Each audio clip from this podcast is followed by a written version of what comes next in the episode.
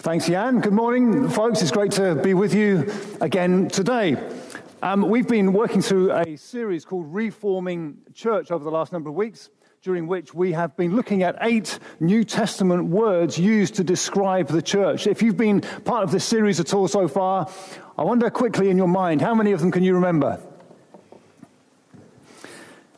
We've looked at people, Church is the people of God, family, community, temple, unity, body. And then last week we looked at the term disciples. That's a regular word in the New Testament for those who are following Jesus, those who are like apprentices, those who are trainees, those who are learning to be more like Jesus as they follow him. And we asked, how do I follow Jesus? Okay, I get that I'm meant to become more like him and pursue him. How do I become more like him? So we gave this answer last week. By I follow Jesus by hearing him in his word, by his spirit, and through his body, and then doing whatever he tells me to do.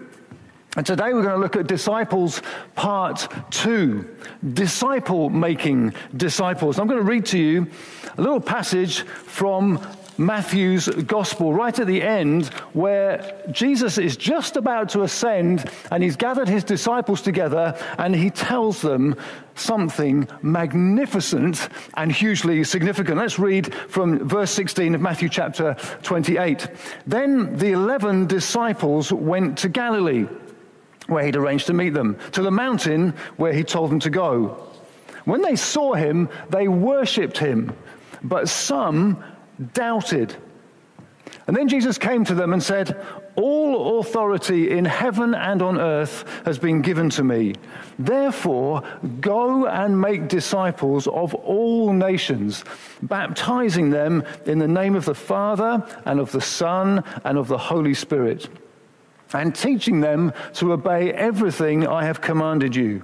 And surely I am with you always to the very end of the age. Magnificent and famous passage from the Bible. Now, here's, here's a common misunderstanding about the Bible.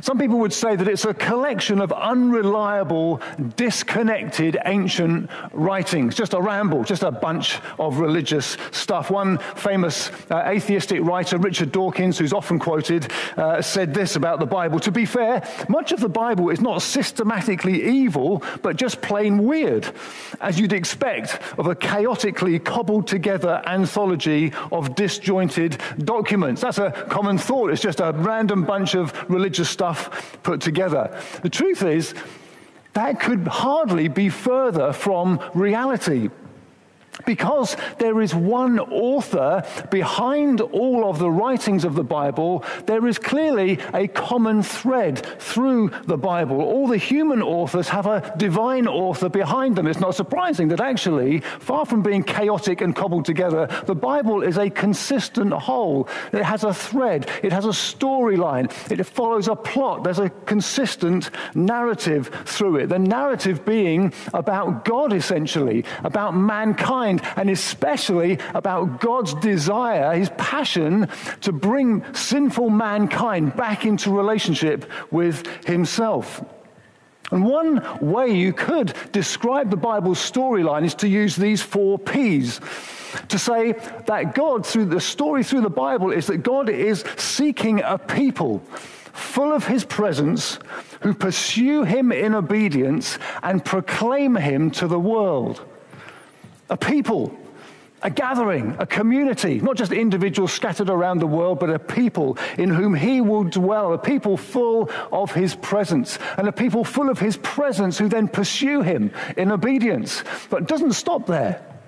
The church doesn't just gather full of God's presence, pursuing him, it goes to proclaim his name to all the world which is where, because of this consistent story through the Bible, which is where we intersect with Matthew chapter 28 that we just read. See, to Jesus' existing followers, he spelt out their mission. He gave them the most significant purpose they could ever have received. The mission he gave them was go and make disciples. Reproduce yourself effectively in the lives of others. It's like there's echoes of Genesis 1 sort of, you know, rippling through to Matthew 28, Genesis chapter 1, be fruitful and increase in number. Jesus is taking that really and saying to his disciples, I'm sending you, I'm giving you this mission. Go and make disciples, be fruitful, multiply, replicate yourselves as followers of me. As you follow me, I will be with you to help you to help others to follow me too. That's always been God's purpose.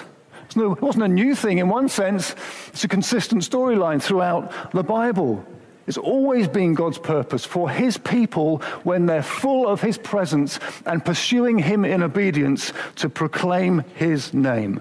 It's always been the mission. Let me give you a few quick examples as we see it this thread through the Bible, Genesis chapter 12, God calls Abraham and says to him, I will make you into a great nation, and I will bless you. I will make your name great, and you will be a blessing. I'll bless those who bless you, and whoever curses you, I will curse, and all peoples on earth will be blessed through you. In effect, the same mission. Deuteronomy, a bit later on in the Old Testament, chapter 4, God says this. Obey these instructions, or Moses says to the people, Obey these instructions because your wisdom and understanding will be on show to all the nations who will hear about you and say this Surely this great nation is a wise and understanding people. What other nation is so great as to have their gods near them the way the Lord our God is near us whenever we pray? The point there being, the whole, the whole point was that God's people would so be full of his presence and so obeying and pursuing him in obedience that other nations would look on and say, What's different? Different about them. There's something unique about them.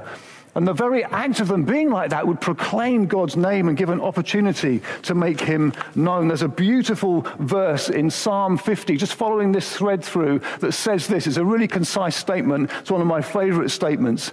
Psalm 50, verse 2 From Zion, a name for Jerusalem where uh, the people of God were centered, from Zion or from God's people, perfect in beauty, God shines forth. I love that image. Zion, the people of God are becoming increasingly like God, perfected. And from there, from the people, God is shining forth among them. The message version says this From the dazzle of Zion, God blazes into view. I love that. Take, keep going through the Old Testament, you get to, to Isaiah, lots of stuff in Isaiah about the people of God, making God known. And in verse 6, verse 5, verse 6, and now the Lord says, he who formed me in the womb to be his servant, to bring Jacob back to him, to regather the people. He says this listen, it is too small a thing for you to be my servant, to restore the tribes of Jacob and bring back those of Israel I have kept. I will also make you a light for the Gentiles, that my salvation may reach to the ends of the earth. This servant pictured in Isaiah, who is ultimately Jesus, is, is, being told this. It's too small just to restore God's people and just keep them together and bring them back to what they should have been. The whole point is this I'm going to make you a light to the nations, which of course Jesus was, and through him we are too. This thread is continuing right through. Matthew chapter 28, we see there as well. In, in the book of Acts, you get to Acts chapter 13, and Paul, Paul and Barnabas have had an encounter with a bunch of people They've now rejected them and not wanted to know uh, about what they're saying about Jesus. And then Paul and Barnabas say this to the people For this is what the Lord has commanded us Remember what we've just read from Isaiah. I have made you a light for the Gentiles that you may bring salvation to the ends of the earth. Paul and Barnabas and the early church are understanding that what the Father had sent Jesus to be, a light for the Gentiles, a light so that the good news about God could go to all the nations, was now being picked up by the church. In Christ, his body now is owning the mission that the servant, the Son, has. And so Paul and Barnabas are saying, We know why we're here. We're we're here to be a light to the Gentiles, to take the message across all the nations of the world. The thread is consistent here. And then we get to the very last book in the Bible, and we find that this thread is kind of where it all culminates and where it all comes to. After this, I looked, and there before me was a great multitude that no one could count, from every nation, tribe, people, and language, standing before the throne and before the Lamb. This is where it finishes. The mission of God through all of the Bible is culminated in this great scene in heaven where all the nations have been blessed, as God said to Abraham, where all the nations have responded to the light of this servant, where all the nations are represented, because from the church, the people of God who are owning now this mission, the word has gone out and people have responded and come to follow Jesus. Disciples are making disciples right through. So God always says, Come, come, anyone, be my people. But then he also always says, Go, proclaim my name. I wonder sometimes, do you wonder, maybe you have this question, perhaps depending on your church background, perhaps depending on your personality, etc. This question is the church meant to focus on growing or going? Is it meant to focus on maturity or mission? Is the church meant to go deeper or go further? It's a bit like you can have the come and the go wings of the church sometimes. But it's not or in any of those statements, it's and. The church is here to come and gather and go and grow. The church is here to become more mature and to go on mission, to come, go deeper and go further. Because here's the crucial thing growing as disciples last week and going to make disciples are inextricably linked. And you should never try and separate them for various reasons. One is this that because the more I'm following Jesus, the more I'll be going as he would do. The more I'm growing closer to him, the more I'll be going, because that's exactly what he would be doing. And also because of this, because we tend to reproduce what we are.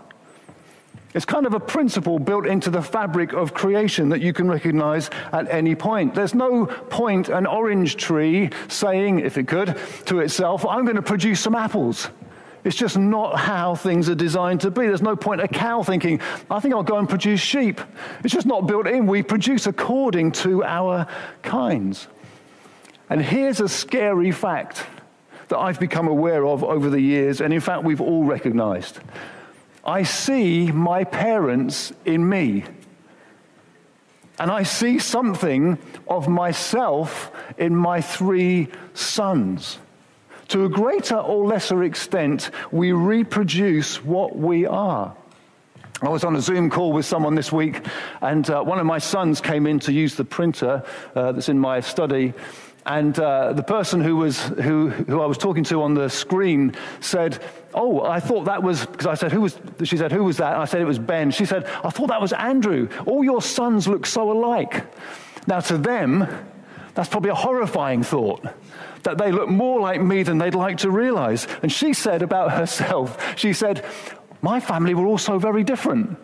And I said, No, not from the outside, because I've met some of her family. We produce after our own kind, very, very similarly. So here's where all that collides with Jesus' command to go and make disciples. We will tend to produce disciples after our own kind which means that how we build the church and grow as disciples has a huge impact on making and going to make disciples.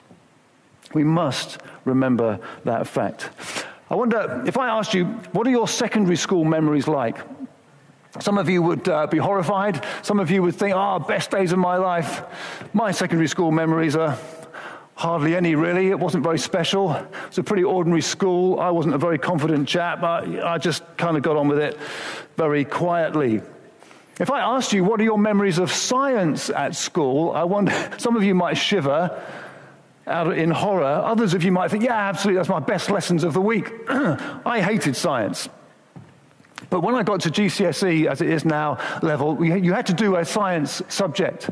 Well, chemistry, I did not even understand the beginnings of at all. I can still see the periodic table and just know I was totally confused. Biology I didn't really get, so I chose to do physics. Not because I was any good at it, you just had to do one. I really wasn't good at it because I had to do the lower level of exam and managed to get a grade two, goodness knows how. Anyway, whether you like science or not, stay with me here. Centripetal and centrifugal forces are a key part of science. Please stay with me if you're not a scientist. I'm not a scientist, but this might be helpful. Centripetal forces are those that work and pull inward. For example, the gravitational pull of the Earth on the moon, keeping it in orbit. It's almost like it's tugging it, gravity is tugging the moon in all the time. And then there are centrifugal forces, a bit like the sensation you might feel if you're on a fairground ride that's going round and round, the force that is flinging you out. Centripetal pulling in, centrifugal throwing out. What? Now, I'm saying this for a reason. When Jesus said in verse 20, in the context of mission, he said, And surely I am with you always to the very end of the age. His presence in us has both centripetal and centrifugal effects. Centripetal in this sense, in terms of what one writer called missional magnetism. This is really helpful. He said, part of the mission of God's people is to so have God, His presence, at the center of who they are and what they do, that there is a centripetal force almost at work. God's own gravitational pull that draws people into the sphere of His blessing. It's a bit like there is something about the life of God when truly known in His people that attracts that pulls in, that helps people to see there is something, there is a God, there is a community I could be part of, there is meaning in life, there is help for me in all my struggles. A sense, a gravitational pull that draws people in where the presence of God is. Sounds a bit like Genesis 12, sounds a bit like Deuteronomy 4, sounds a bit like Psalm 50, sounds a bit like Isaiah 49. Here during the week at Citygate, there's a community hub in operation, offering help, advice, and food for those who are in real need. A story came in this month of someone who'd been to the community hub, and afterwards, from their experience of being at the hub, they said this. They wrote this This place is beautiful. This place is a godsend. He said, I'm ex military. I used to have it all. When I came here, I had nothing. I'd given up. When I met you all, you said, Come, we're going to help you. I've been at the lowest point of my life and you never turned me away. You all listened. You sat me down and called a local GP surgery and you made sure I had my prescription for my asthma. I remember I came in with no food. I went home with so much food, so happy. I'm now registered with a GP. I have a dentist because you never turn me away.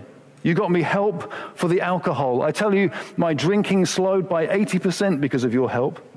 I never stole in all my life, but without Citygate, I would be nicking stuff and I would end up in prison. I want you to understand that you stopped all that. You all give me hope again. You all give me a drive to live. You all showed me there is a God out there. I haven't been to church for a long time. I came here and I feel like, yes, this is it. I'm happy now again. I want to thank you all. I talked about you all to my mum last night, about how much you all helped me. My mum broke down and cried. I want to go and do charity work. You all give me the drive to help people. That's my dream now, to give something back. Do you know what that sounds to me like? From Zion, perfect in beauty God shines forth. That sounds like a centripetal attraction because the presence of God draws people and makes a difference and helps people to go on and change. I would say there's nothing special in one sense about City Gate, but God is here, which means everything. I would say, Holy Spirit, please multiply stories like that all around this place, that people may come and find your life here because you are here the centripetal drawing effect of the Holy Spirit in us. And God's presence also has a centrifugal effect in terms of turning our hearts and our motivation out towards people. There's something centrifugal about the Holy Spirit when truly known that causes us not just to come in, but to want to go out, to thrust us out, to throw us out like that fairground ride.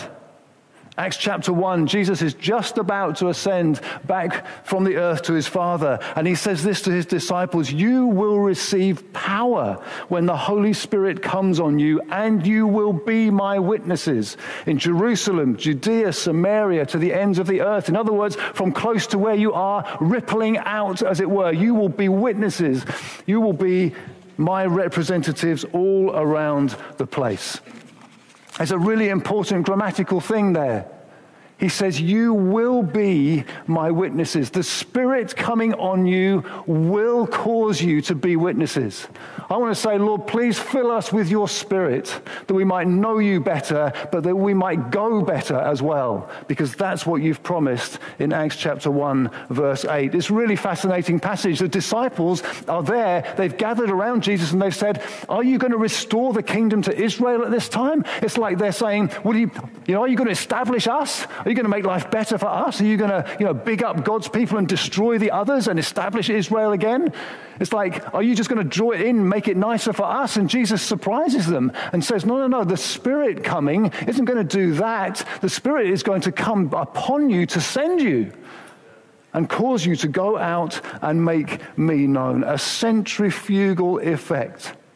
And so I would want to say as well, Lord, may you please fill us for a centripetal effect, but will you fill us and make us more centrifugal as well? That you will, by your life coming in us, you will thrust us out to our friends, our neighbors, to help make you known.